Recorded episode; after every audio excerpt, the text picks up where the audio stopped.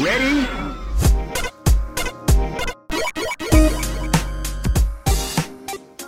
Hello and welcome to Rhythm and Pixels, episode 16 7. We are a video game music podcast focusing on video game music from all consoles and all generations. If it's good, we're going to find it. I'm named My name is Rob Nichols. And I'm Pernell. And he's also I think he's speaking in tongues at the moment. Yeah, yeah, this is my second my second week tongue tied. Um, so top of the show, I just kind of want to get some things out of the way here. Um, on January 27th, which is a Saturday in um, in South Philadelphia. So you'll see us on the South Street Cinema at the Everything Is Awesome Comedy and Podcast Festival. So uh, it's the South Street Cinema at 2 p.m. There are tons of great podcasts, tons of great um, comedians and improv groups and stuff like that across four venues, and we're going to be talking about video game music, and everyone else is going to be talking about like movies and getting drunk and stuff. And I'm a little anxious on that. I mean, I've been trying to work on my comedy routine. I'm really hoping that my rabbi, plumber, and bandicoot walk into a bar joke really hits them hard. No, we're gonna do. Um, That's all I got. We're gonna do who's on first player, Oh, me? and then you're gonna do who's on second player. And No, I'm- also me. also you. It's a bonus. It's a special double, challenge. double fisted. That's exactly. Play House of the Dead. That's right. Um, I think that's all I've got for the top of the show. Pernell, you got anything? Um, not so much just playing games. Actually, now I think about it, at the time this episode releases, Mm-hmm. I I think I think the, the embargo will be off. So from a nerd level, I'm actually reviewing the game that I've been anticipating for years. Yes. I've been playing it for the last month. It's called Yik, but it's actually not because I always mispronounce it. It's called like Y2K. And it's a pretty cool game. Oh, no, well, actually, it's hard to say for sure. The review's going to to speak for it. But basically, is a uh, it's called Y2K, a postmodern RPG, and it has been in development since maybe 2015 or even 14. It's been a while, but I was lucky enough to get the review. I've been stuck on it for the last month or so, and I'm actually going to be able to put the review out for it this coming this actually the week this episode releases, Okay, I believe. great. So So Y2K or Yick. Yick, yeah. I can't go back to the right pronunciation because it it can only be what I want it to Once be you at start this saying things in your head, that's, that's just how it comes out, right? Exactly. Every cat's a mittens to me. All right, well, let's talk about um, today's topic, which is actually today's guest, um, which is now I'm remembering what I was going to talk about earlier. But our guest is Ian Stocker of, or AKA Magical Time Bean. Um, thank you for joining us, Ian. Yeah, thank you for having me. All right, so um, I learned about Magical Time Bean through the game Escape Goat, um, which I've talked about in the past, like one or two episodes, because I've been playing it again and really loving it, um, and just fell in love with the music. Looked up um, your information, and I was like, oh, his name isn't Magical Time Bean; it's actually Ian Stocker, and he, you've been a game composer for for quite some time. Can you give us a little background? Yeah, um, I've been writing music using the computer since I was a teenager, and around um, 2000, 2002, I started doing uh, soundtracks for handheld games, the Nintendo handheld, starting with the Game Boy Color, all the way up through the DS. And uh, the last handheld game I did was Monster Tale, which was one of the last DS games before the 3DS came out. And it's also interesting to me because I learned about you from Scapegoat 1, which, for the record, I hadn't even played the game, but your intro, the track that you put on the tra- the promo trailer, sold the game by itself. The game is good, but I didn't care about that when I bought it. I just figured if all the music sounds like this, I'm in for a good time. So I bought it. But I was a decent fan of Monster Tale, primarily because when I first learned about it, it reminded me heavily of Monster World 4 for some reason. So I jumped right on that, and then Rob eventually tells me, "Oh yeah, you know, Magical Time Bean, Maybe Stocker did that OST too," which did not even occur to me. Right, right. And then I found um I found Soulcaster, and that was amazing. So, um, but what? Oh, how did you get into handhelds? Like, like what what what was it like within your time with working with like the Game Boy Color and Advanced and, and those those types of uh, um, devices? What was it like? Um, so it had to do with how I learned to write music, which was with trackers. Yes, and yes. like in DOS, with a 486 uh, or Pentium 90 or something. Mm-hmm. Uh, very much dating myself here, but uh, for your listeners who may not know what a tracker is, it's kind of a way to um, write music. It was an alternative to MIDI files in general Mm-hmm. MIDI, and like MIDI is actually kind of a pejorative for uh, you know if you say something sounds MIDI like Yeah, uh, they're talking about they're talking about like that old school Windows sound font, you know, from their old machines, Exactly. right? Yeah, yeah, but but, um, Um, yeah, but mods yeah. and tracking had uh, you could you could import your own samples, any wave file uh, you could put in and use as an instrument, and I just loved that. You were really limited to like six, eight, ten channels though, because it was all mixed on the CPU, and Mm. old computers weren't that powerful. But that spec is a lot like the handhelds. Hmm. Like um, when you really have to worry about sample size and number of channels and get the most out of every little um, bit of CPU or, or RAM.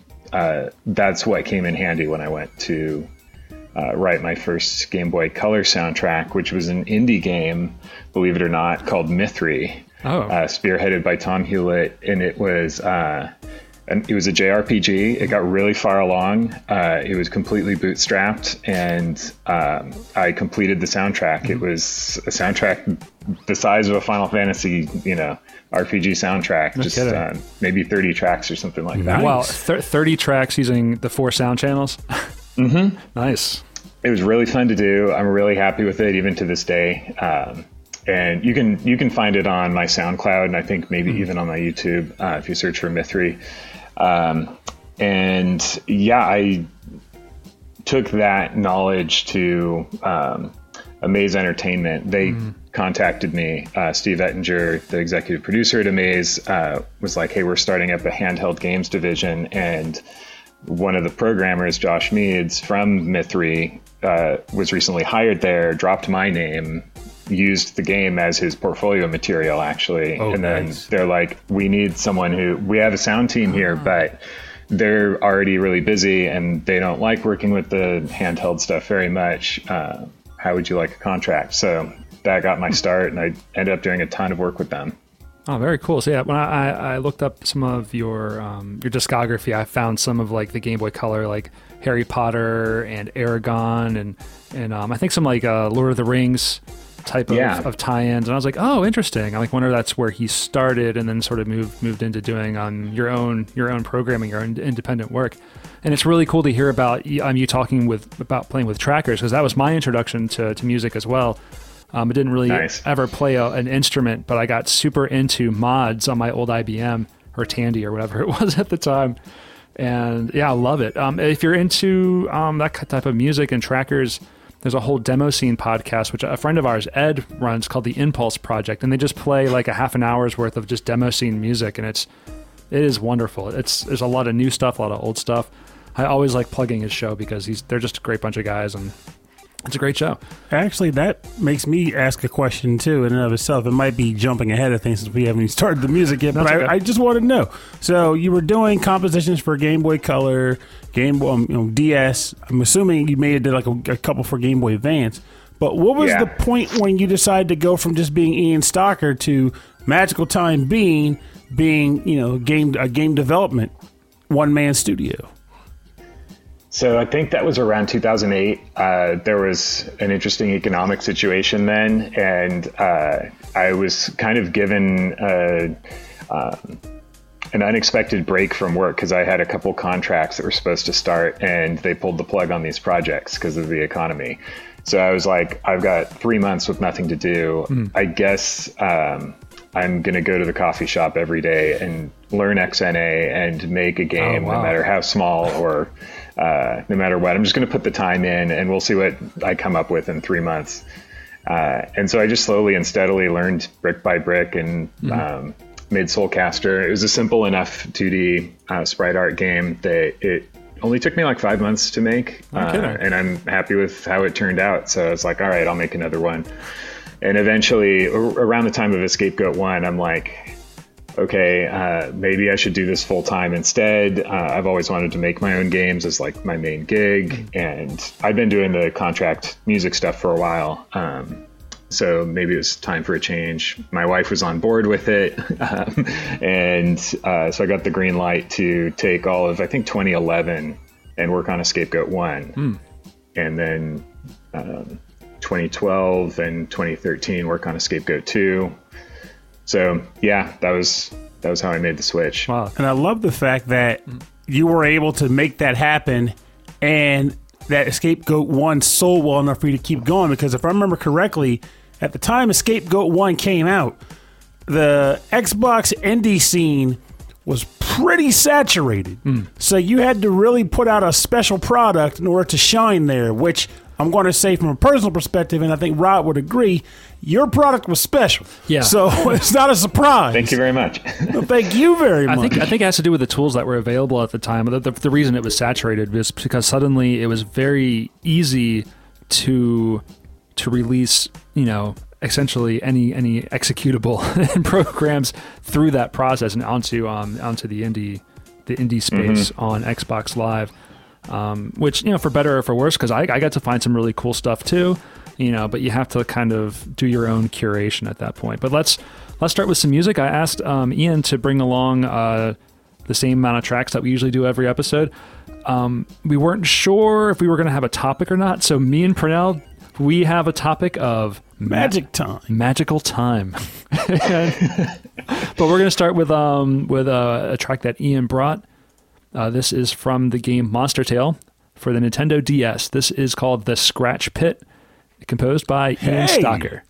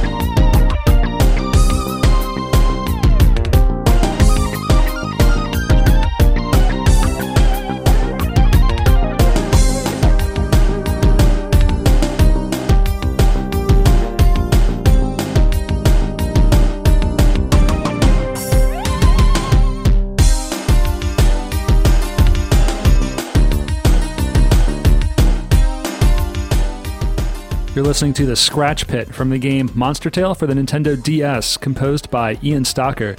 And and right away, man, that kick drum is getting it. Is just getting some. I want to say that I'm surprised. Well, actually, I am surprised that he picked the track, but I want to say that as much as I want to say, "Oh wow, I, I this sounds amazing. I've never heard it before," I'd be lying because I was doing that oh, level Oh, right on that for the last 20 minutes. So I was like, "Oh, this is honestly my favorite track from the game." It's very good. It, yeah, it does have that kind of um, speed that you're usually into, that kind of uh, quick tempo. And the entire level is a freaking like mosh pit. it's it's a, it's a really awesome stage and an awesome track for a great game. Yeah, I really like the the solo halfway through. Um, it goes kind of like like it feels- it feels like it's a turning point in the solo where it kind of hits an atonal section, then it comes around. It's a really cool flourish. Um, can you tell us anything about um, this track or, or what went into the production? Sure. Uh, yeah, I picked this one because it is also my favorite from the uh, OST.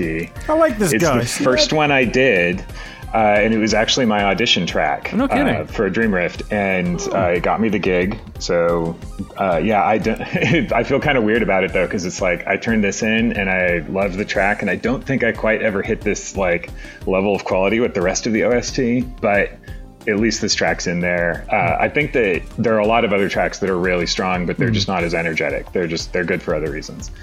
Um, but yeah, this one was designed to pull a little bit from Bayonetta and a little bit from Mega Man X. You can kind of tell. Um, Yeah, yeah. The guitar lead is like when I was taking apart SPC files to see how like the Mega Man X music was put together.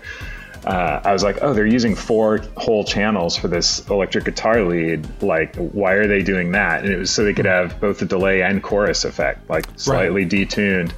Uh, so I just copied that and I've used that in a lot of songs Oh, no kidding. since then. The um, sample for that guitar is something like uh, eight kilobytes. It's like super tiny. I love it. Uh, but you can get a lot of mileage just with those sorts of effects. Yeah, it's really interesting to think about the limitations of, of the Super Nintendo, right? So they didn't have like an effect that you can just switch on and off all the time. So if you wanted to make a delay or an echo or some kind of chorus or, or a flange, you had to like double up the sound or have like another channel kind of take it up. Um, there's a few tracks on, um, I think it's on Front Mission with some piano where it's actually maybe four or five different channels using piano keys so that they could play together and do um, chords and, and things like that. And I found that really interesting too because you don't you don't see that a whole lot on the Super Nintendo, and things tend to sound a little detuned. I don't know if you've experienced that too. Yeah, those are all techniques that um, I picked up just by copying the techniques of the masters from the tracking era. Like that was the greatest part with mods is um, you get all of the note data, everything. Yeah. You can see how the song's constructed, and so it's like, all right, a Purple Motion song sounds amazing, track by track. Like let's solo this track. How can he make it sound so good with just one channel? It's like, oh, okay, he's using these effects, and then he's like making it sound like a delay. It makes it sound like there's two channels, but that's just because he's putting the delayed note at a really low volume in the gaps in between the loud notes, and it's like. So all of those things I could bring with me uh, when I started making stuff for the handhelds, and uh, so I, I think I had like the right um, education to Yeah. to handle that stuff. Yeah, that's cool. Like there's the, I like that overlap. Well, I got to say for sure, first of all, just to just flat out say that I am ecstatic that this is also your favorite track from the game because why not? I mean, It's great. It's fun. Um, but one thing that also came across as a nice bit of a surprise. So you said you composed this track as your audition track for the company, which of course they hired you because why wouldn't they? You're awesome at this. But would you do you feel as though when you were able to use it proper in the game that it was a good fit for the stage? Or do you feel like I would have done a little something different in retrospect? I think it fit really well. I mean, it was designed to be a, a really uh, energetic area. For all I know, they might have um, let the music influence the design a little bit. It it's been a while, so my memory's hazy on this, but um, I think they they did get some tracks for areas that hadn't been completed yet because they did want the music to kind of inform the general esthetic So uh, who knows? Maybe the kind of um, overall mood of the level was slightly influenced by that audition track. Well, I like the sound of that then because, in a, like, like I said earlier, the track is awesome, but I also like the stage itself quite a bit for the theme that it follows. Because prior to this level, you're like running through caves and like nice fields, and all of a sudden now you're in this like the equivalent of a nightclub. And it just kind of comes as a bit of a surprise to the player, hmm. and the level itself just feels more frenetic because you've got like enemies being more active and engaging, trying to take you out. And around that time is when I kind of get really obsessed with it's not playing the game so much as trying to evolve the monster to every single form he can have on one stage, which is kind of obsessive, but whatever. That's what I do. Um, And what, what's nice is um, this this track isn't short. I mean, there's a good loop to it, but there's there's a lot of interest. So when you're spending a lot of time in, in certain places, maybe iterating over some of the game mechanics, um, you're not listening to the same loop over and over and over and over again. Um, and a lot of times, like a good a good game track loop can trick you into thinking that you're not listening to the same thing over and over again.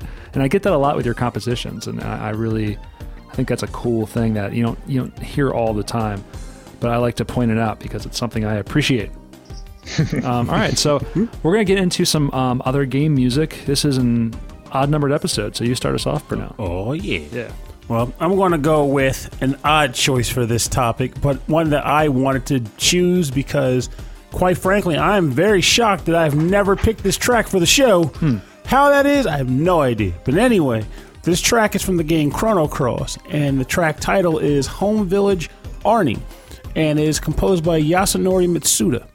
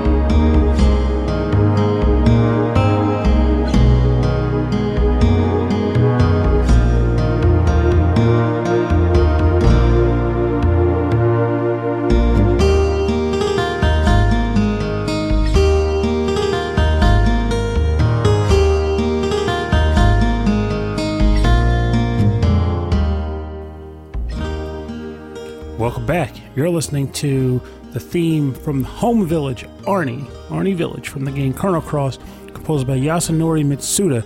And while I have to admit that for the topic that we chose, I cheated a little bit because Chrono Cross is not about time travel, but about more like crossing between alternate realities. Yeah. I'm still taking it because the game is magical. It has magic in it, and quite frankly, this Yeah. track is phenomenal. Oh, this is a beautiful song. I love I love how it resolves at the end and then goes right back into the um there's that main like arpeggio with the uh, guitar. So good. It's a, it's just, it does everything Mm-hmm. right to, you know, get you started on an adventure. Because yeah, the beginning of the game is you running through that one dungeon for reasons I don't even remember. It's been so long. It's been but, a while for me too. but once you wake up and you're in this village, Mm-hmm. Every RPG always has to have that send off track. You know, everything feels great right now. You know, welcome to your world. Go have a bowl of soup with your mom or whatever.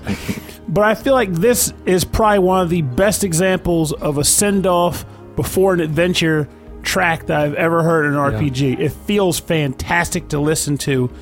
It makes you feel at peace, even. And honestly, I I, I don't. It's hard to even explain. It just makes me feel good to even hear, Yeah, it's a really peaceful track, especially when that flute comes in. It's amazing. and it, it, it does the environment mm-hmm. correct. like, It does the environment a good service too because it's Yeah. you know nice. It's like a, sort of like a pier, mm-hmm. beachy pier, town. Now this is interesting because because this is Yasunori Mitsuda's second soundtrack. So his first was on Chrono Trigger, in which he worked himself to nearly death. Really? Yeah, he got he got himself so sick working on Chrono Trigger. That's when um, Nobuo Uematsu came in and finished um, some of the other tracks for him. Because Nobuo, because Chrono Trigger and I think Final Fantasy VI were being developed at the same time. So uh, Uematsu was working on Final Fantasy VI. Yeah. Um, and then Yasunori Mitsuda, you know, just worked himself too hard because he, he really wanted to prove, he really wanted to create a soundtrack for an RPG. And this was his dream, and he finally got the chance. Well, you got to admit, Yeah. given how revered Chrono Trigger's OST Yeah. is, I would say he succeeded at that task. But it's really interesting because on Chrono Trigger, it's it's again it's the sequenced audio of the Super Nintendo, and then moving on to the PlayStation, they finally had the ability to use um, streaming audio. So it's not red booked where it's like tracks on the disk, but it can it's um it's it's um compressed or it's encoded on the disc and then it streams back. So it's not the best quality, but he was able to, to do a lot more with sounds. Which is with the recorded guitar, and you can hear all the acoustic string squeaks and everything. It's just it's a, it's a beautiful song. And I gotta say, I'm glad you mentioned that because that's one of my one of my favorite elements to the OST too. Is that there's definitely tracks where you can actually hear the string picks. Yeah, there's a lot more like acoustic, like uh, like real real uh, instruments. Um, do you have any experience with uh, Chrono Cross or, or Chrono Trigger, Ian? I didn't play uh, Chrono Cross, uh, but I mean Chrono Trigger is legendary. I've probably beaten it multiple times. Yeah. I think I wrote an FAQ for it uh, on how to So I get was the on, uh, various endings. It's on GameFAQs.com. If you look it up. It might be, for all I know. Um, yeah, I mean, I had no idea that he worked himself to the brink of death to make that. It Mm-hmm. kind of shows. It's like beastly, and how many songs there Oh, are. so much. High quality most of them are, because it's not just like there are RPGs out there that have what I would call filler um, music, and Mm-hmm. my OSTs always have filler. I will admit, like, because not every song can be like this radio hit. Uh, not every not every song needs to be, uh, and I think it's much better to have like four or five great songs and then some other songs that Hmm. are just kind of padding. Um, as opposed to every song being a 7 out of 10 that's not going to make for a very memorable soundtrack but chrono trigger you can just listen to that whole thing like more than half the tracks are Yeah. you know outstanding with like really hummable melody you can tell how much time went into each one Right. I can argue that, yeah, Chrono Cross is right about the same way. I, I played Chrono Cross, I'm never having experience with Chrono Trigger before, so it was like kind of a fresh um, thing for me. And we talked about this in our last episode too, because we went off on Chrono Cross like for way too long. Yeah, but basically, quick quick catch up summary to what we were saying with that is that I felt that by Rob's coming in from Chrono Cross without the without the you know the legacy of Trigger behind him, he didn't deal with a lot of the hiccups and issues that fans of the series came in with when they were Yeah. kind of downing Cross from the start. There's a lot of um, preconceived notions on what the IP was going to be like and what it should be. I didn't have any of that. I just enjoyed, you know, a fun RPG with beautiful music, um, all the way through, just beautiful music. So I honestly never even beat the game. I got to the time devourer and was like, "Well, I've done my job. I quit." All right, so I think to be fair, like Chrono Trigger is just an impossible act to follow. Like Yeah. it was just such a um, like enormous, revered game that there's no way they could have done something that satisfied everyone after that. Oh, I agree. But it's, the sad thing is, like in this situation, though, was it was less about that because I even playing through Cross, I was like, you know, this is a great game, but it ain't touching Trigger. Just like for what you said, Yeah. it's it's a Very it's- different. It's perfect. Yeah. but but the song "Radical Dreamers" oh, that was slick. is not in Crono Trigger. I love that song. I think it was just that when the game even got announced and revealed, it was like, hey, where's Chrono and Marley? Mm-hmm. And none of them showed up. Where's Robo? Robo's not here. We just got Ser- Sergey and You this just got red Ser- this kid named Kid. You you will got- you'll grow to love them, but we swear. It's like, well, we have no interest in your game then. This is not what we came for. you got surged. oh, Jesus. You had to go there, Oh my didn't god! you? All right, we're gonna leave the world, this this beautiful, calm world of Chrono Cross, into a time traveling cop from the future. This is not this is not Time Cop. this is a game called Time Trax for the Sega Genesis. Um, actually unreleased. Um, this was composed by Tim Follin. Um, I'm not sure how it how the soundtrack came into existence. I think the whole game was completed, but it was just never released. So the betas were found somewhere, or they were they were leaked somewhere. But this is, I think, but I believe it's Tim Follin's only Sega Genesis soundtrack because he worked extensively on the Nintendo and the Commodore 64.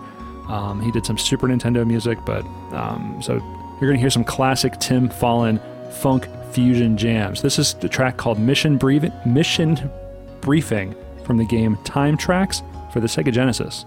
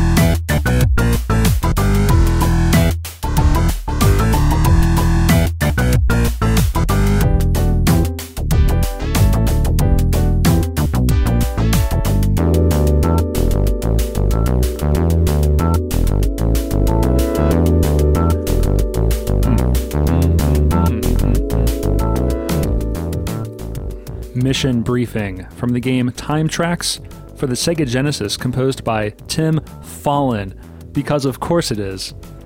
I feel He's weird about the fact that we're back to talking and not listening to this music because I, I just kind of tuned me out. I got to that, that phase you get into where you actually grab your ear, your head, your earbud and start bopping to it. Mm. Yeah. like those guys on TV for some reason. There's um you know there's there's Streets of Rage, which is like this hard, heavy techno. You hear it in a club, and then you got this, and this is he's like Tim Follin's like no no I can make it funky. I will make the Genesis funky, We were and that's what he did. in mission accomplished here again because this Mission is Mission Briefing. oh I had the track title incorrect. My mistake.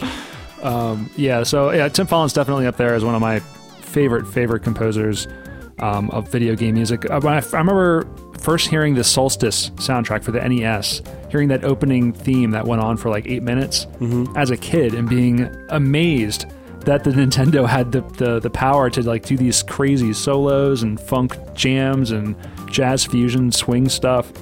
Um, and so it, it seems like it's only appropriate that he just kept improving, improving, improving on whatever hardware he was working on. Um, so yeah, what do you, what do you think of this one, Ian? It was very smooth. I was looking up Tim Follin because I don't know really that much about his like um, his background. Because I wanted to find out, did he cut his teeth uh, on trackers like I did? And uh, I'm going to guess that he did. His stuff really has that complex lead line sound Yeah. that you'll find in mods. And if you look at like a lot of his early stuff was Commodore 64 and Amiga, and so it's like, yeah, Yeah. very likely that he either, even if this track was composed with MIDI, um, it's like I could tell he was influenced in some way by like the sound and techniques of mod tracking. Well, I know that I know that you don't listen to a lot of podcasts, but there is another video game music podcast that's called the Legacy Music Hour, in which they interview Tim Follin, and he had he gives a lot of technical background about how he started and, and the tools that he used. Um, it's very interesting. He he was very, um, especially on the NES. He he did everything by hand, so he did a lot of like just typing in typing code playing it back, typing in code, playing it back, typing in code, playing it back. Um, he didn't, and he started when he was like 15 or 16 years old. Um, just kind of, just learning what numbers were what notes, and then just creating his signature off of that, which is really, really different and really interesting. So I'm wondering if he did the same thing with the uh, with the Mega Drive, but I don't know. Well, one thing that came to mind while we were listening to this track earlier was like because I had never heard of this game until Rob had brought it to my attention. all I know is that I believe it's a time traveling cop. Well, that's the thing. Like, it- it, it- turns out that the game is based on a television show.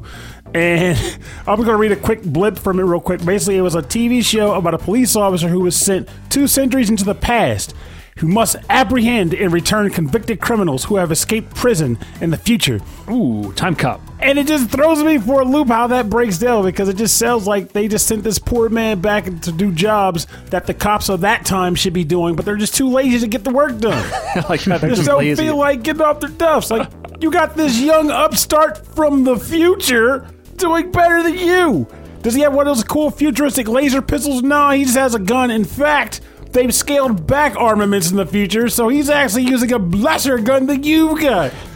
Does he have cool rocket boots? No, he's wearing Converse. Like, there's nothing special about this But guy. the future Converse, Converse of the future, based on a basketball player But they that you've laced- never heard of. but they lace themselves, Purnell.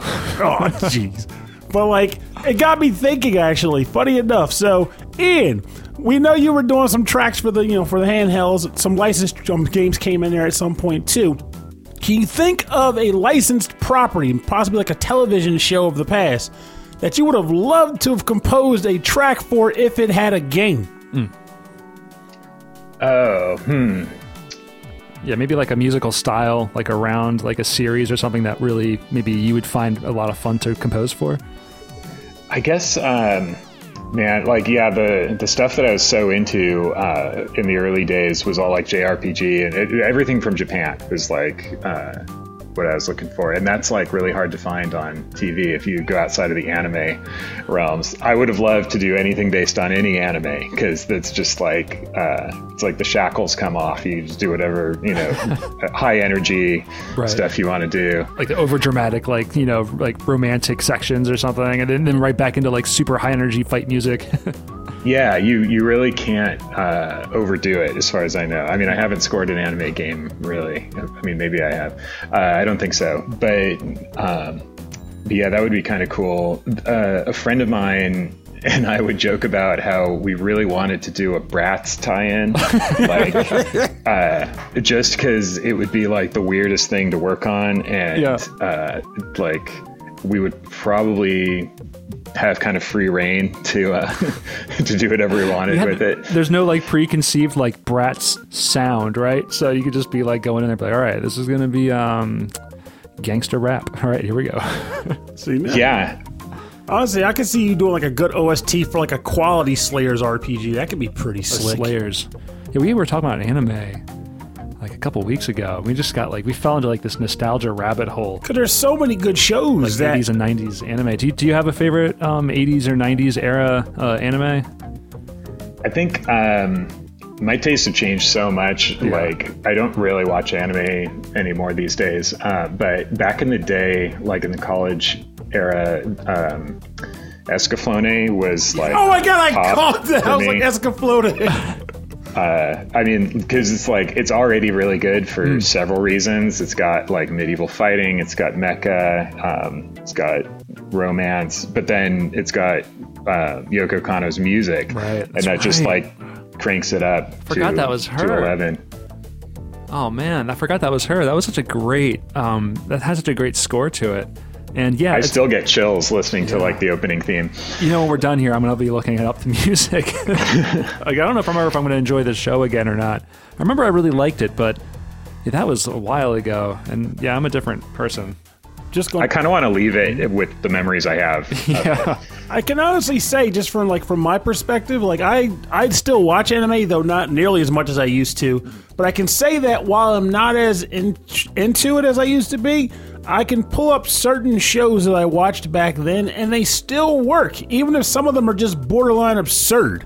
It's just like the memory is kind of still etched there, Yeah. and it's not I won't say it's glazed over because I was still old enough to not have like weird like Saturday morning cartoon memories of the stuff. But so it still holds up. Whereas I wager that if I watched a brand new show that was built around the exact same style, it probably wouldn't appeal to me as much. Like I could watch Ranma One Half, but if you sit Love Hina in front of me, which is not new but is still way newer than that, I hated that show. right. Um, but I got to thinking, since we were asking him about you know TV shows, I actually had a thought. For some reason, I thought about a, a, a RPG built around Perfect Strangers. Oh man, Like- that'd be awesome. Like Perfect Strangers' Journey to Mypos. And no, just- you you play as as uh, Balki, right? Because he's like the fish out of water character. yeah, Larry and Balki be be journeying across the United States Oh, to the- earn money Yes. to eventually fly back to Mypos because his family is having a weird family emergency regarding the cows on the farm. So you start the game, and Balki's in bed, and then cousin Larry's like, "Wake up, Balki!" No, it's the other way around. It's the other way around. Larry's in bed because even though Balki is the head of the game, you have to be from the perspective of Larry because you have to deal with all the weirdness that Balki is throwing at you. Oh, can you imagine the team up attacks? Yeah, it'd be like Mario RP, the Mario and Luigi game. Yeah, they have like the dance of joy. Yes, it'd be so good, and you can bring in like their two, the, their two um, eventual wives in the, from Yeah, the show right. Mm-hmm. as like support characters, and eventually they can kind of ultimately like become like party members. That'd be an interesting little side note. Like you level them up enough as support characters, they just become party members. Wow. And then you have like four player team up attacks, and it just gets absurd. But the point is, Oh, well, the point you is, I want you want- could have an OST, Yeah. and an Ian Stocker could do it, and that'd be the best. I'd be happy with that. Can you imagine like a tracked version of um, was it Standing Tall? Yes, it, it, Like it, it crazy writes solos itself, and man. bass. I'm ready. and then one other RPG. I'm not going to go into full detail because God. just the ten of us, just because of how many people were on the cast, it would just be, Oh, just the ten of us. just the ten of us. Oh my God. would be a very odd What's in your coffee? JRPG. Is it, Mocha. Is it just mocha? It's mocha and extra caffeine according to Wawa. But um, that's see, that's going to be a whole episode. We're just going to write. We're going to spend the whole time just writing weird '80s TV show Okay. RPGs. um, episode 16 8 next week. It's going to be um, TGIF the RPG. yes, TGIF RPG. I- I'm ready. All right. I'm ready. All right, so we're back around to um, Ian Stocker's next uh, pick uh, for the show, and he he um, scrounged up something a little different for us. You want to um, maybe give us a little little preamble on this one? Uh, which one is this? This is um, it's called Project Barrow. There we go. Um, yeah, so I haven't actually played this. Um, like, I haven't posted this yet. It's brand new. I finished it last week, and um, this is actually uh, used in a pitch video that I made that I'll eventually publicly release. For now, I'm using it to try and get a publishing deal for this project I'm working on. Okay. So it's kind of a sizzle reel style 90 second video showing some concept art and the prototype. And it's like um, my goal with the music was because the prototype is all ripped placeholder art. We've got like Dragon Quest One, we've got like Final Fantasy from uh, like DS Yeah. era. Uh, there's stuff just it's a mishmash and it's really ugly. The concept art is beautiful, and so my goal is like help me make this game as beautiful as the concept art. Uh, if I have a budget, that's what we can do. And so it's kind of like the music needs to do real heavy lifting here to di- distract the uh, viewer from the uh, from the ugliness of the in-game footage. So uh, hopefully it works. All right, let's listen. This is um, Project Barrow um, from Ian Stocker.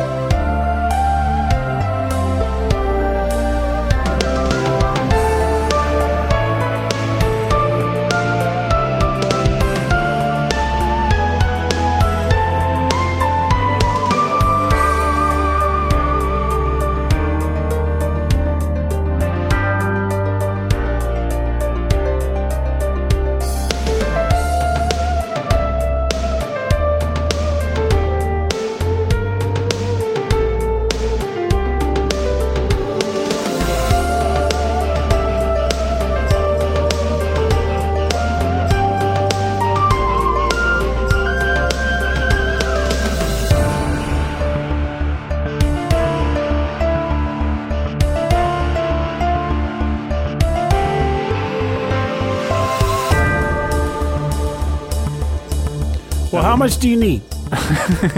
how much do you need? Because I, I I'm not I'm sold on what you got just from that. Yeah, that was It was Yeah, really, I really good. enjoyed it. It's funny how we were as we were listening to it. Um, I wasn't looking at Purnell, and you start going, din, din, din, din, din, din. and I'm like, "Oh, that's a weird choice to make." And I look over, and it's you. yeah, that's a lot of fun. I love the. Um, it seems like you're using. I mean, not that the same sounds, but like the same kind of like snare hit with like all that kind of uh, reverb on it. I really like that sound. It's very. Um, I want to say it's really Phil Collins, but there's something about that that snare hit that I really enjoy. Um, so, are you still are you still using um, trackers to to write music? Yeah, I use Renoise for everything. Okay, cool. Um, and yeah, that snare, I had to audition a lot of different samples for that. And what makes it sound the way it does is um, reverb and compression, yeah, just to get that like really s- like snap type of sound. And um, yeah, I can maybe make a how to video on how to get the, the snare to snap like that. But uh, yeah, uh, I'm I'm happy with how it turned out. Like I love that you're willing to write a check for me uh, just based on audio. Maybe I shouldn't even show the footage. I should just send him an MP3. just, just honestly, your sizzle should just be a black background and you just talking over this track. Say, Imagine heroes. some of them have swords, some of them don't. one hero from America, one hero from Mypos. They're cousins. You They're cousins. How'd they become cousins? You'll find out in my exciting new game. Maybe the heroes are sent back in time to right the wrongs and pick up the slack from the heroes of the modern day. Yes. Time strangers. Well, I mean, we are like like the ones who geek out over the music more than anything. We're like, we'll hear the soundtrack before the game, and we're, we'll get psyched about the game because of the music or or that. So that that's that's really us, like to a T, which is why we're doing why we do the show in the first place. Oh yeah, Yeah. like, it's. I mean, it stands to reason that when you can write an OST that can get a person pumped for a game that doesn't exist yet, you're doing something right. because there's a lot of games out there where the OSTs are serviceable, but like remember how earlier you said there's some filler tracks and there's some standout tracks. There are some games where like the entire OST feels like filler, mm-hmm. which means it works, but it won't get you geeked for something. You know? Yeah. So to me, this is a geeked track. This is a geek out track. I like it. Yeah. I'm ready for this game, and whoever is going to receive this, they'd be crazy to ignore it because they're missing out. Do you, would, you- would you think that this music would fit into uh, um, the game in, as well in development?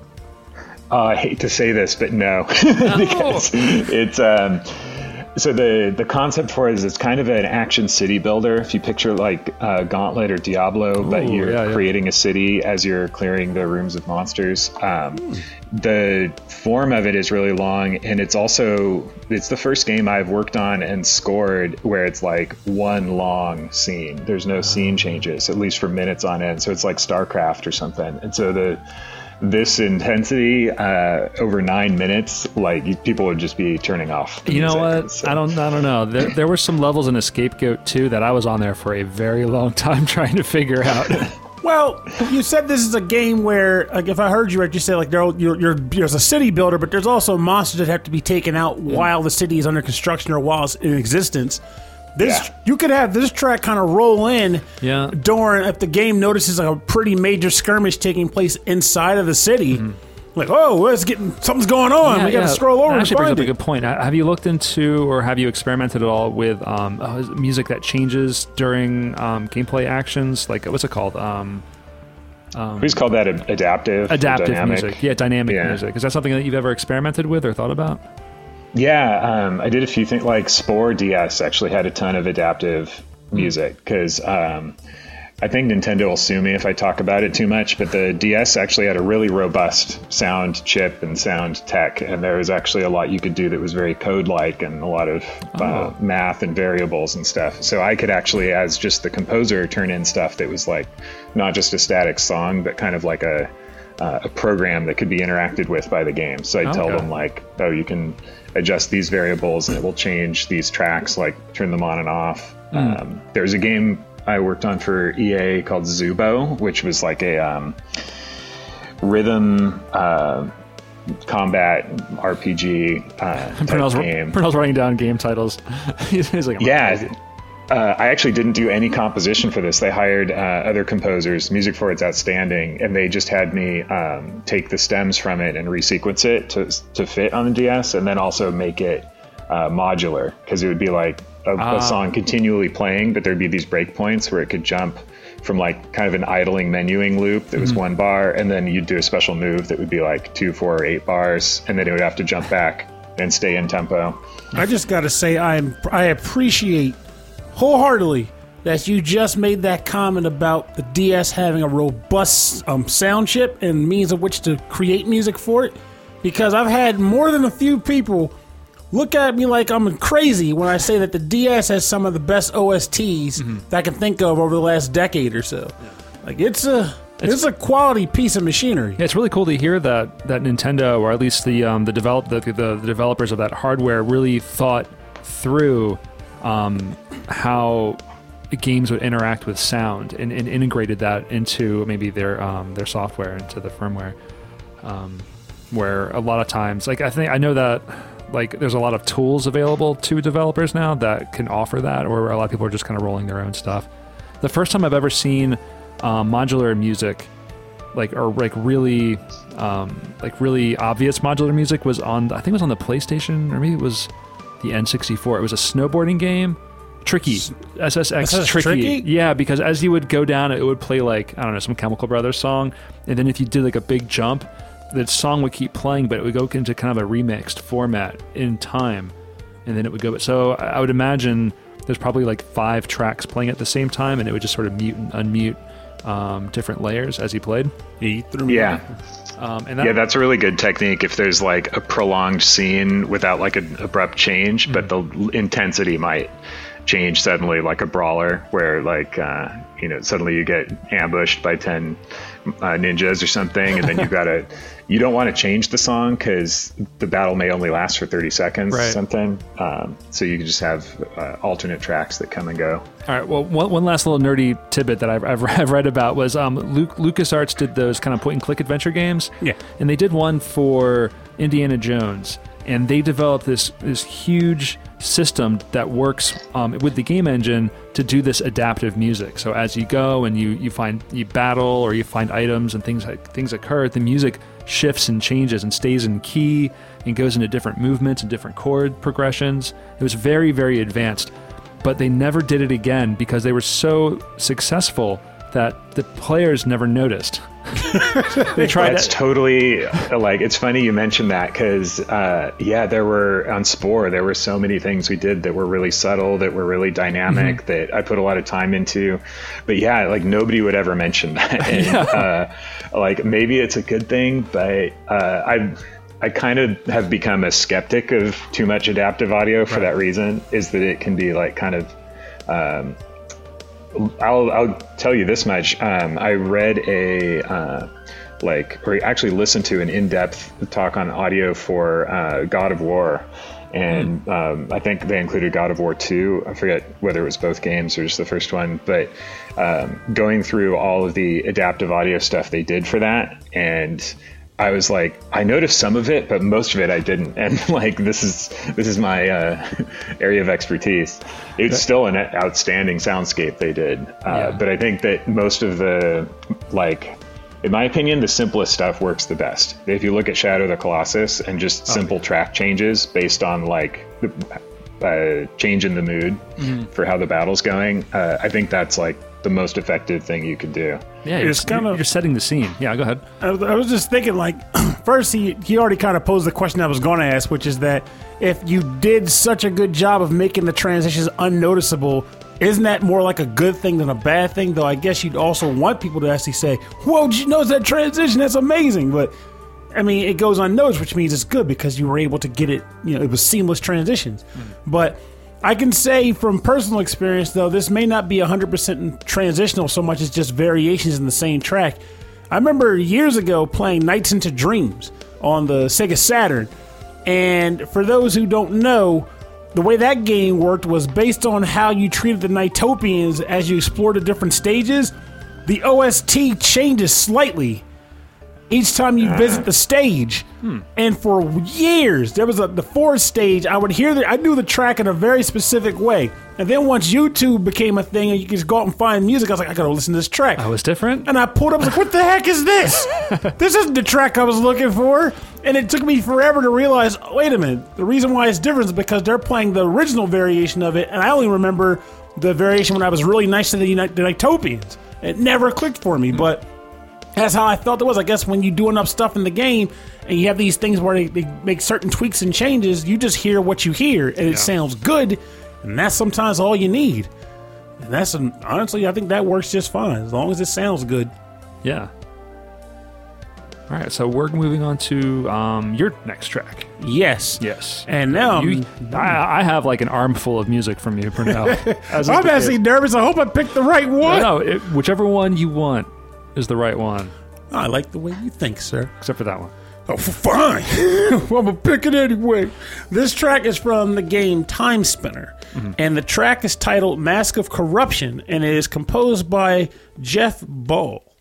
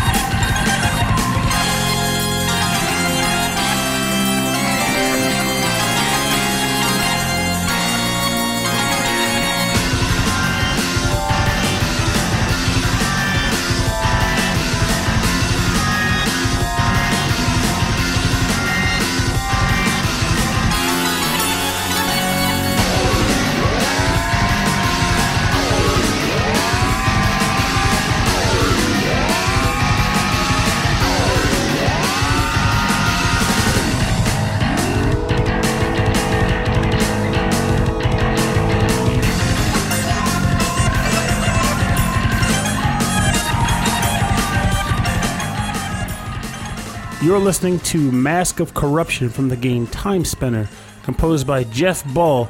And I honestly was very torn on what track to pick. I had three listed. Three very different songs. Some were like pretty relaxed and quiet. Some was more like a, bit of a, a bit of a, I guess, like an espionage sound. Yeah. And then there's this one. and honestly, I think it like it has like it may have like a mixed reception, but I could not ignore that that, that crazy bass. I gotta say, like when the track starts, I'm not super into it until I start noticing that bass, that like kind of like kind of distorted bass a little bit more. Yeah. And then when it kind of uh kind of isolates itself towards the end, I'm like, yeah, yeah, It picks yeah. up. It's like, it- throw me in the pit.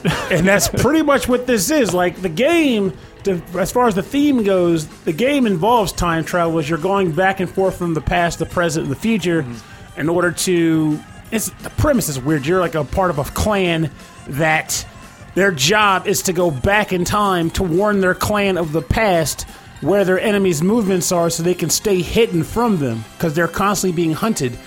And then someone eventually breaks the routine, which results in them being captured and found and it gets crazy, but it plays like a, cat, a Castlevania, like Symphony of Night style game. this is a this is a new, uh, well, recent title, right?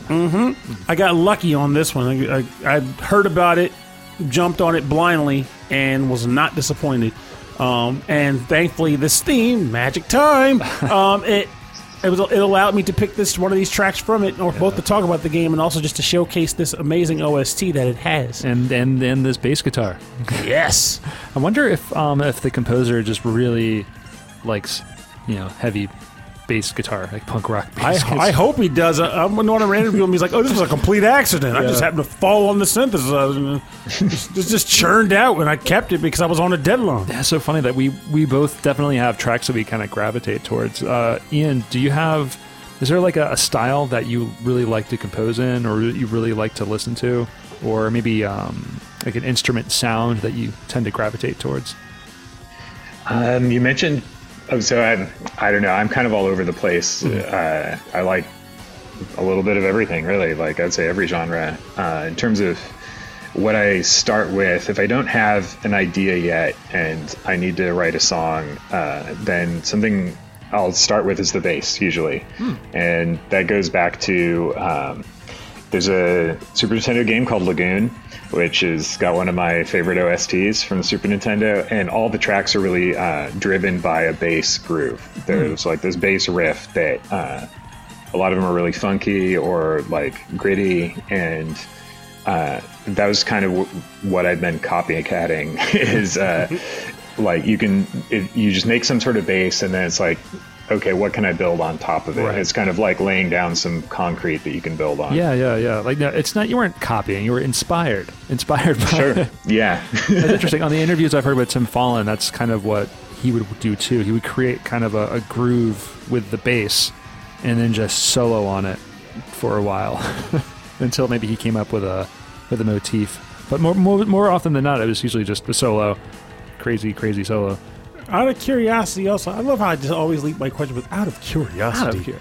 I have a quandary. I just want I just want you to know. yeah, if you ever say that, I know we're in trouble.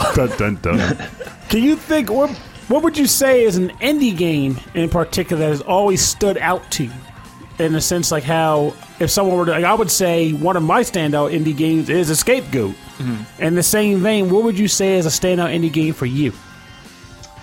Um, okay, I have to give a shout out to one of my all-time favorite games, which is Kingdom. You played Kingdom? I have not, which is why it's getting written down.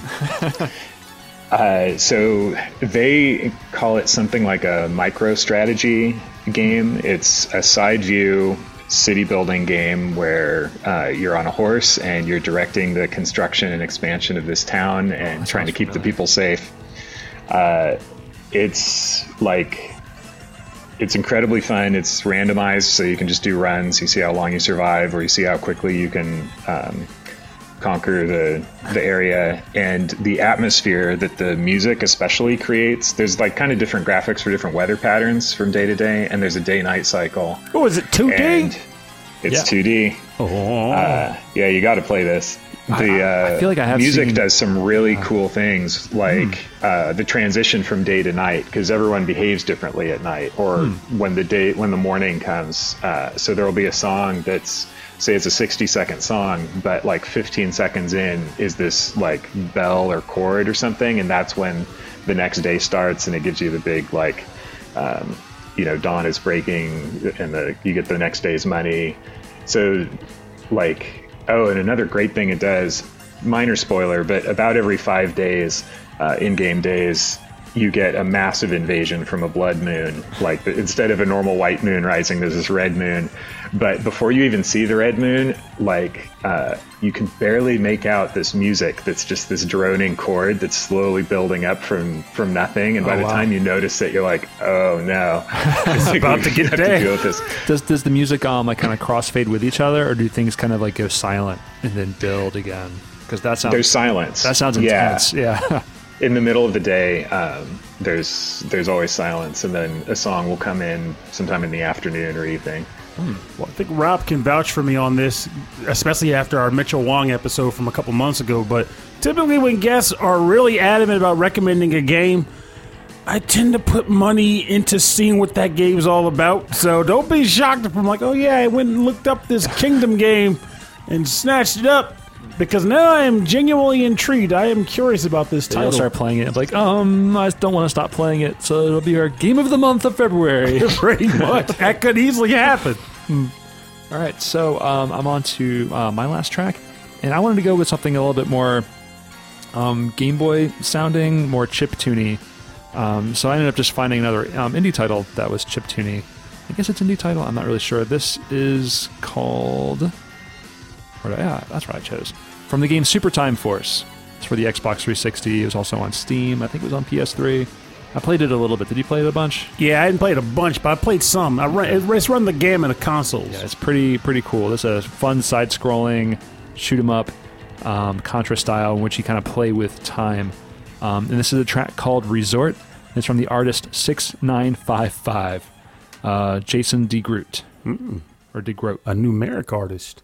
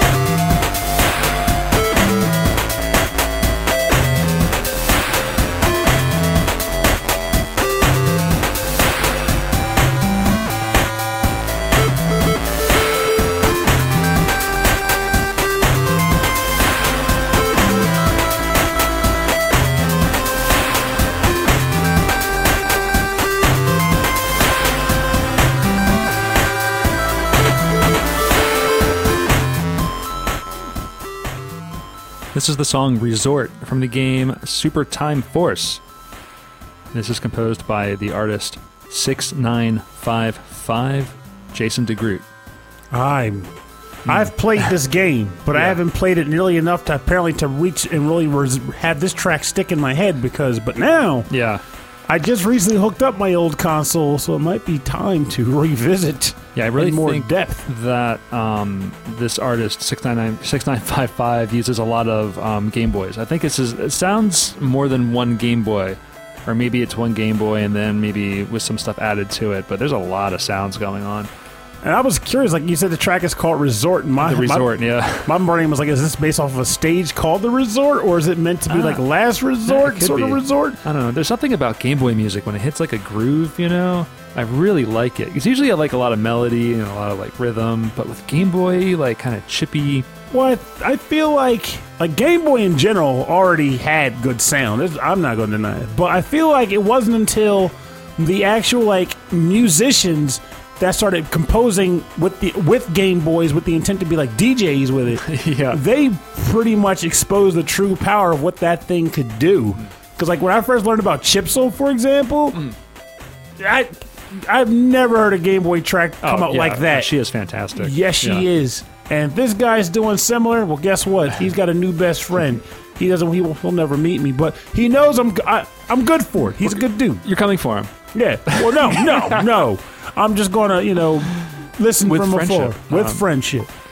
Yeah, yeah, um, Ian. Uh, and then you did work on some um, Game Boy tracks. Do you have any love for the uh, for the 8-bit hardware? Oh, of course. I mean, yeah, you pretty much said what needs to be said about it. It's got this great, clean sound, and Yeah. yeah, I can't tell um, how many Game Boys are are in that. It's and hard, I can't yeah. tell what processing's being done on it, but I know. I mean, if he's doing that on one Game Boy, then um, that's godlike. My guess is that it's uh, it's Yeah. multiple ones. But I mean, yeah, getting those sounds takes so much uh, expertise and um, and hard work, like just Yes. attention to detail. Uh, I tended to not make anything that intricate.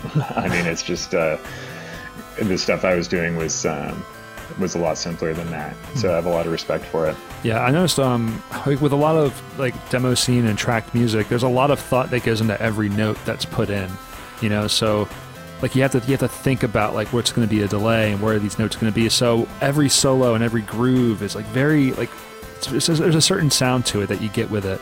And I think with like chip music, especially like kind of modern like chip tune music, like they're they're kind of going at it with the same idea where it's like because they have to write each note, you know, they're thinking about where everything is being placed, so that they're kind of okay, how are these sounds going to work together, you know, rather than just kind of throwing notes at the wall. Honestly, the whole idea of what these guys are doing, yourself included, by the way, um, amazes me because, as Rob also can vouch for, I have a hard time taking something and focusing on it, like really digging deep. And to see, I can just picture a guy going, you know, I really like the music from Super Mario Land, but what if I could do that with five Game Boys and just make it make a really nice crunchy sound? Like I can't even imagine the hmm. train of thought that would lead someone down the rabbit hole to Yeah. dissect the Game Boy and compose with it as an instrument. Well, the um, that's the my one regret, not one, one of my many regrets of our past Magfest experience. And my first Magfest experience was not going to the chip, staying for the uh, the chip space, the whole little um, stage they have set up just for all the chips. Sounds like artists. you have incentive to go next year. Well, next year I'm going to go and focus on the on the music. yes, I think I think this you'll year I was it. talking to all the developers and playing all the games and um, you know meeting up with uh, people. Which reminds us, have you thought about attending Mag at any point, Ian's? I've thought about it many times, and um, I have no good reason for why I haven't gone, but I will go. I I promise both of you. Yeah, we would love to see you. I there. mean, if you want, I mean, I'm, I'll, I'll give you a reason. That some way people are like, I have no good reason. It's expensive, especially if you're flying it. But yeah, no, we, we live like a couple hours away. It's expensive. it's expensive. Yeah. But I I think Rob now can, and I can vouch for the fact that if you do go, especially as a composer, yeah, I think you will have a fantastic time. there's a lot to appreciate. Yeah, I have no doubt. I mean, it's it's on my to do list. Hmm. All right, well, I was going to turn this track down because you know what time it is. We're gonna, it's time for the bonus round. Yeah, bonus, bonus round. Do, do. The bonus round's the part of the show where we play covers and remixes based on our theme. It's also the part of the show where where I announce the bonus round and then Pernell makes a song up on the spot. What? Nay, You just did. that wasn't a song. That was a little song. It was a little song. All right, I, I accept record deals and offers. Well, um, our first track in the bonus round is coming from uh, Ian Stocker. You want to tell us a little bit about um, this Gauntlet track that you sent my way? Okay, yeah, this is another thing I wrote um, fairly recently, last year, I guess, and it was also written in Renoise. Uh, I used to do remixes of VGM a lot when I was first writing music, and it was part of how I learned to write music was copying, you know, playing music by ear. And I just don't do that as much anymore. Mm-hmm. Um, I'm like, all right, I'm going to do a little tribute to um, the early Gauntlet games. The arcade game had its own um, music, kind of this hypnotic bass line, again with yeah. the bass lines, and uh, the uh, NES game, uh, even though it was the same composer and it was a similar game, uh, they wrote a completely new kind of Baroque um, fugue-like track for it, which um, you will probably recognize if you uh, had a Nintendo, because I think everyone was playing this game. So this is like a, a um, combination of those two themes. Yeah, I'm a huge Gauntlet fan. I loved Gauntlet in the arcade too. A lot of times with my brother yelling back and forth about who gets the food. So that's what I was actually going to inquire because I do have something here. Well, I feel a craving to need food badly once this is done playing. If I did my job, then yes. All right. All right, let's go. This is the Gauntlet tribute from Ian Stocker.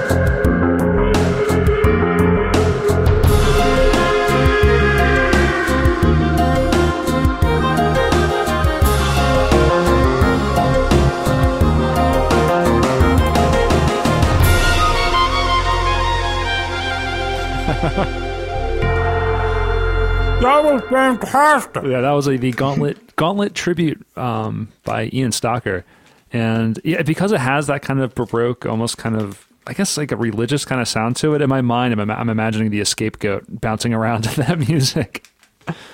Mission accomplished. Yeah, there you go. I opened my pickles. I finally opened the pickles. I had to. I, we should let the listeners know that he has a bag of pickles that he's eating. Spicy pickles. Okay, good. This, this guy just has to translate the audio somehow. Yes, the need the need was there. So mm. you're really, picturing that delicious gauntlet meal, the like pork chop with the yeah like side of veggies, whatever that thing looked like. Better believe it. I'm also picturing my companion that I need to figure out how I'm going to trip in order to get to it first. Yeah, you try to trap them. Like I, I liked how in Gauntlet that you know you'd have like four players on the same screen so whoever was kind of like moving the view, you know, you try to get ahead and lock people behind a wall.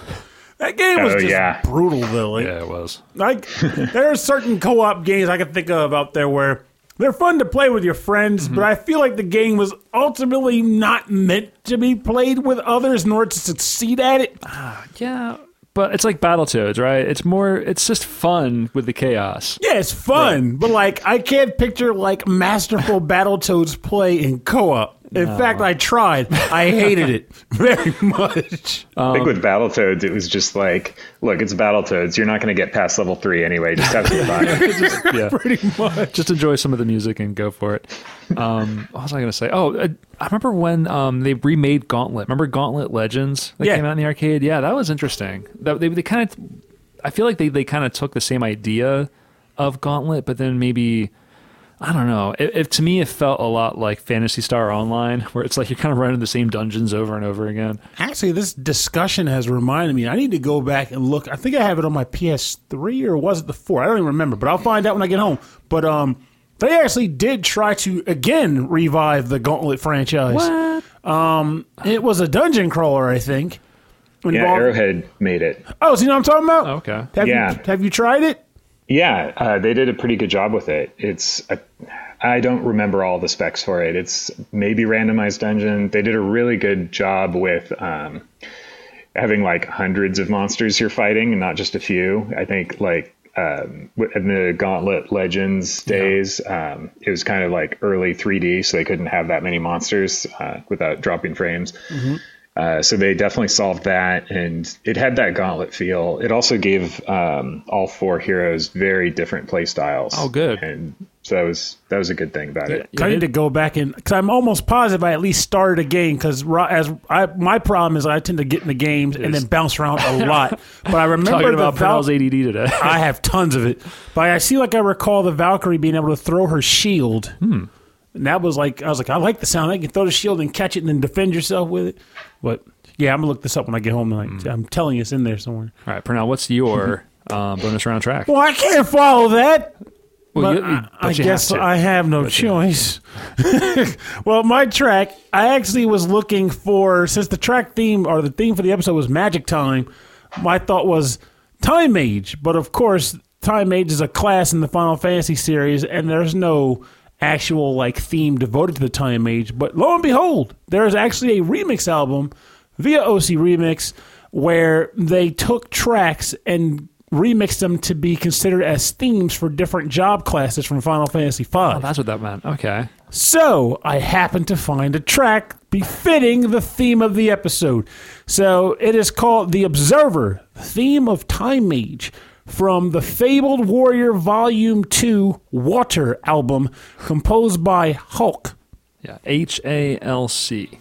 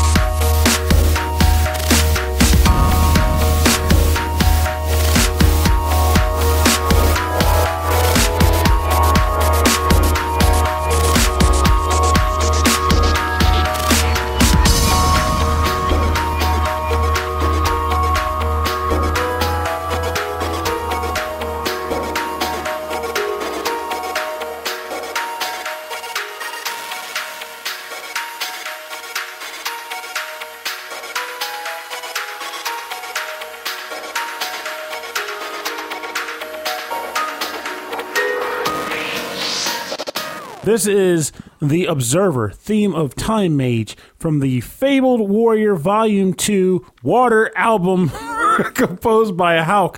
And it's amazing how this is apparently based off of a track from Final Fantasy V that I'm actually genuinely familiar with. It's one of my favorites, even though considering how amazing that OST was, it's hard to even say that because everything's a favorite.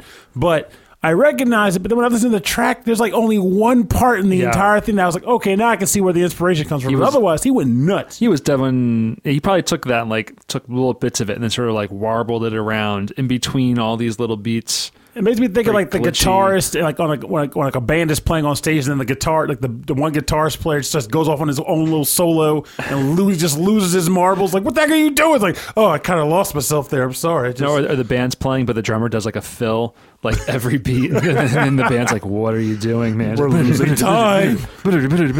um, you ever see that movie, That Thing You Do? No, It's Oh, a- yeah. yeah. It's about um, it's about like this band that's like a one hit wonder, and so they they come up with like it's this this this band, and they have like a uh, like a love ballad, and they hire a drummer to come on, and the drummer's just bored of playing the same slow song over and over, so he speeds it up, and the band's super confused, and um, and it's because of the the same song is played faster, it becomes a huge massive hit, and it's all about them like so it's like a second hit. yeah, it becomes like their their massive like hit, and they're like a one hit wonder. Um, but yeah, it's a silly. I don't know, but he's like that's his thing. Like he just takes them all off guard, and just plays all this crazy fills and solos, and no one's expecting it.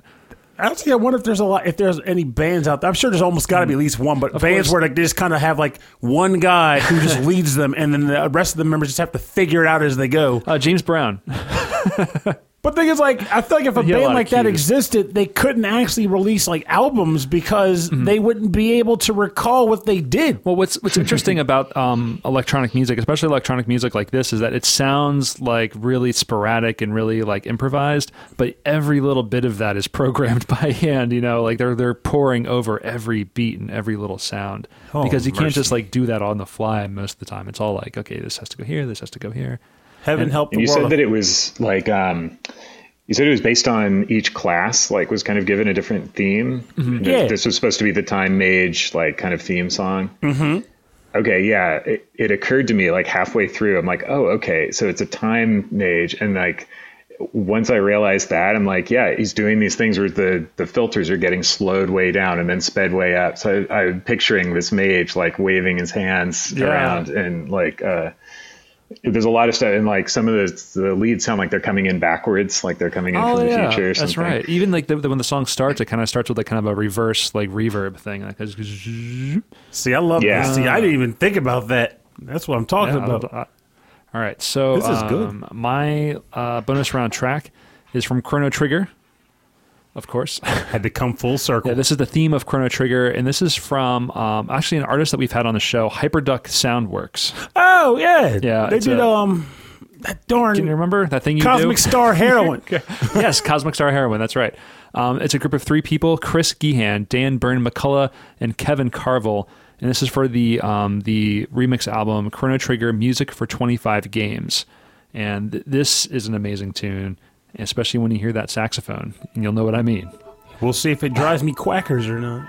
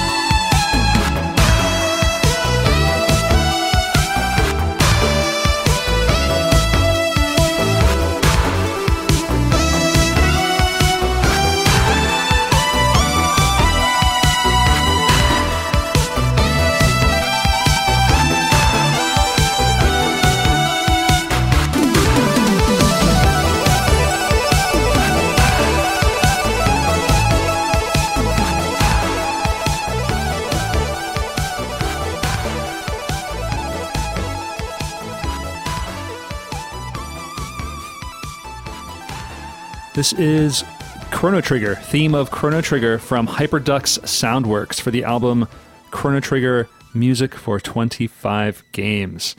Yeah. we were just talking about how this is uh, the 80s aerobics version of Chrono Trigger that, you know, I always had to had to be, you know, it was it was just a matter of time. We need a, a remix cover band or a remix artist to just seriously sit down and compose an entire album devoted to sweating to 90s video game OSTs. Sweating to the OSTs. Yes, and it'll just be aerobic style compositions of famous 90s game love it. tracks. I would I'd burn so many calories to that. You have no idea. I want to jog to this. Yeah, it's a good like man, it's a good tempo too. Yeah. It's nice and fast. I also think it's funny you made the comment about how um, it's like imagine if um, Yasunori Mitsuda heard this and it was like, "This is perfect. This is what it should have always been." And I was thinking like he's like, "How could I have been so foolish? I understand how I missed something so obvious." How can we go back and change it? Well, fortunately, there's an epoch parked right outside. Oh my gosh. Of the epoch.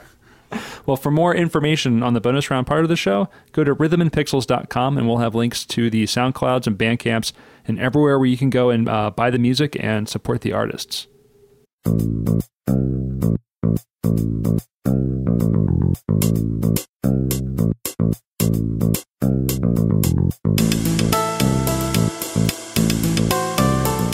All right, thank you for joining us on episode 16 7 of Rhythm and Pixels. Um, our talk with Ian Stocker, Magical Time Bean. Thanks for joining us. Thank you very much for having me. Um, yeah, we had a really great time talking about magical time and magical time bean. I gotta say, one, I regret not bringing beans into this. We could have had like a coffee track that played like- at some point. I was trying to think, like, what what bean games are there? There's in the, Puyo Puyo. oh, Dr. Robotnik's Mean Bean Machine. Hey, Is there a coffee game? I guess Cuphead? Coffee Crisis. Coffee Crisis? Yeah, it's a weird Genesis designed side-scrolling beat 'em up featuring coffee baristas. That's amazing. I had no idea that existed. I also have to say, otherwise he'll kill me. Um, our friend Matt is the one who originally told me about Soulcaster, even before Escape Goat. I think I don't recall for sure, but he adores this game and your music, and I figured I should tell you that because I think he would like for us to have done so. just to let you know, he's a big fan. Um, I mean, I'm a big fan too, but he's also a super Matt, right? Yeah. we found out. So yeah, yeah, Matt's a super fan. Um, so yeah, no, Soulcaster. Um, can you maybe uh, tell our audience um, any any kind of uh, news coming up about you? Any uh, is there any information you can give about games or um, any music that you're working on that we can go find? Um, yeah, so I'm I've been so absorbed in working on my next game. It's been four years since the Escape Goat Duke came out, and I've actually burned through a few different prototypes. Um, there's some things on the scrap heap, but it's like each thing gets a little further along than the last. Uh, so it's like building one building and then demolishing it and building another building on top of it. And I'm really happy with what I've got currently. Uh, so I've got very high hopes for it. Uh, I'm actively seeking a publishing deal. Um, I just started that. I'm like, okay, finally, the game is fun to play for like 20 minutes. I think it's in a good state. I can uh, put, I can show it to people, and uh, I'm I'm comfortable with it. I'm proud of it. And so I'm hoping to take it to that next level. I really don't want to self-publish uh, for my next game. I want to have some support, Yeah. and uh, to make it look as good as I want to make it look. Um, having the funds to, uh, to have an artist contribute to it would be great. So um, yeah, it kind of all depends on uh, who I can get interested and uh, when we get the budget rolling. But I've been pretty secretive about it until um, let's say one or two weeks from now, uh, and then the cat will be kind of out of the bag. I do want to blog and tweet a bit more and show what what I've got going on and. Um, yeah, I'm excited to show everyone. Great. Well, we have some friends here. Um, we're definitely um, going to be sharing that information. I mean, as as you release it, um, we definitely want to share that with our audience. You're here to A that. lot of people are going to be interested in it. Um, and as time as it comes closer to release, or even after release, if you want to talk about it some more or talk about the soundtrack, um, yeah, you're always welcome back to come on the show and, and gab with us. We'd love to have you back again. That'd be great. I do have one other question for you that just came to mind on a whim too.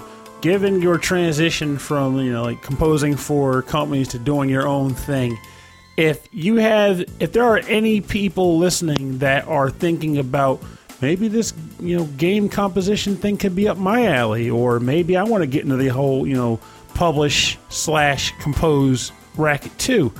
Racket. I, I love the word. I hadn't an excuse to use it.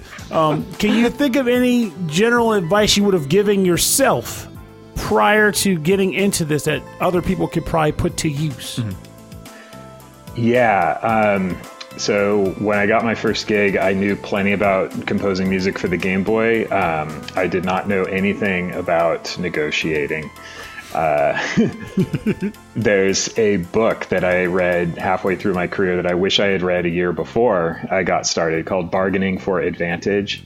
And uh, it makes it sound kind of Machiavellian, like, oh, how can I, like, you know, how can I build this racket? It's not so much a racket. It's, um, it's more about how to um, get as much information as possible about what the other party is looking for and how you can be that solution for them. Mm-hmm. And I don't know. Uh, to to that, I would say for the most part, um, they cared a lot more that I didn't cause problems for the team than they did mm. about like me making outstanding music. Like mm. I could have dialed back the quality of the music a little bit, and if I kept my milestones and didn't break the build, like they probably would have kept hiring me. There it is. I like that. I think that's quality advice in this and outside of this, for that matter. You, yeah, that's like pro, that's like classic like project manager, like software development. It's like okay, don't make waves. We need this done, you know? And then just focusing like on that final, you know, yeah, those builds that come out. Then guy comes in the office the next day with a surfboard and shades. Hey, what's up, guys? well, um, where can our listeners um, find more information about you? Where are, where are you online? Uh, you can go to ianstocker.com or magicaltimebean.com. They both redirect to my homepage, um, which is pretty pretty out of date at this point. Uh, my Twitter is at Magical Time Bean, though I don't use Twitter too much. I check in on it every few days to see if people are trying to get in touch with me there. Um, I'd say my YouTube channel is the thing that gets updated more frequently these mm-hmm. days. Uh, so you can just search for Ian Stocker on YouTube. Great. Um, and if you'd like to get in contact with our show, um, if you want to say hello to us, or if you have any track recommendations or topic recommendations for the show, send us an email. Rhythm and Pixels at hotmail.com. And for more information about the show, um, a full track listing from all of our episodes, access to all of our episodes, and um, access to all the other little stuff that we're doing, such as um, Pernell's uh, game reviews for the SML podcast and HeyPoorPlayer.com, uh, go to our website, rhythmandpixels.com. Check us out on um, Twitter, Instagram, YouTube, Stitcher, all those places. It's it's Rhythm and Pixels, all one word. Come say hi to us. We're gonna wave right back to you. Um, it's just because you know we need friends. We're bored. We might even share our pickles. you might you might share your pickles. Might that is true. I gotta um, really dig you. And if you'd like to support the show, I'll uh, go ahead and hit the subscribe button wherever you are, or just you know tell your friends about it. Um, any kind of word of mouth is just always appreciated. Um, you can also support us in other ways by going to patreon.com slash rhythmandpixels. Um, and um, if you donate there, you get access to a live stream of our show every month. And we also like to give you a special thank you at the end of every episode. Oh no! Oh, there we go. Oh yeah! Thought I lost it for a second. um, so first, we'd like to thank Brian Kunkel, Alex the Messenger, Messenger, Stephen Miller. Stephen, thank you so much for that email. We really appreciated reading that. And I got to state, by the way, before I forget, do that track from Digital Devil Saga could easily make it onto this show. Oh, yeah. Because no. I adore that OST. It's heavily. Amazing. Um, we also want to thank uh, The Autistic Gamer. We want to thank Cameron Werma, Christopher Shenstrom, Demian Beckles, Wicked Sephiroth, OK, Impala, uh, Carlos Kung Fu Carlito from the Heroes 3 podcast. Well, yes, he got to meet him. He's awesome, gent. I missed him.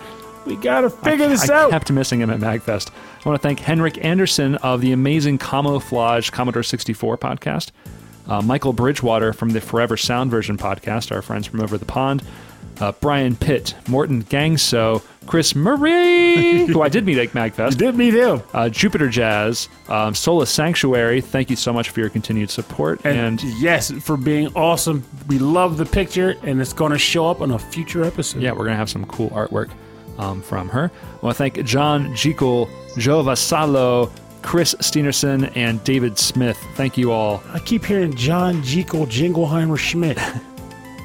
Uh, uh, Is it Jekyll or Jekyll? Either I way, think it's Jekyll. Jingleheimer Schmidt. I know he corrected us, and I'm never going to remember that. Um, thank you all so much for your continued support of our show. Um, and thanks again to Ian for um, taking the time out and you know listening to some tunes and chatting with us. Thanks again. All right, uh, it's been Yeah, Rhythm and thank you. Pixels, the video game music podcast. My name is Rob Nichols. And I'm Pernell. Thank you, and have a safe week. And remember, it is a magical time being the new year rollover. We're still kind of dealing with that. In which case, we have to get a little nostalgic and think about the, you know, more wonderful, magical times in our lives. The things we get nostalgic for, the things we wish could, we could go back to, and things we want to recreate going forward. But with all that in mind, don't tend to forget the fact that any time can truly be a magical time so long as you spend it with fun, friends, good food, good Nice. drink, and just relax. Time is going to keep moving. Make sure to enjoy every drop that you can. And also, get some beans in there while you're at it because we have to mention more beans.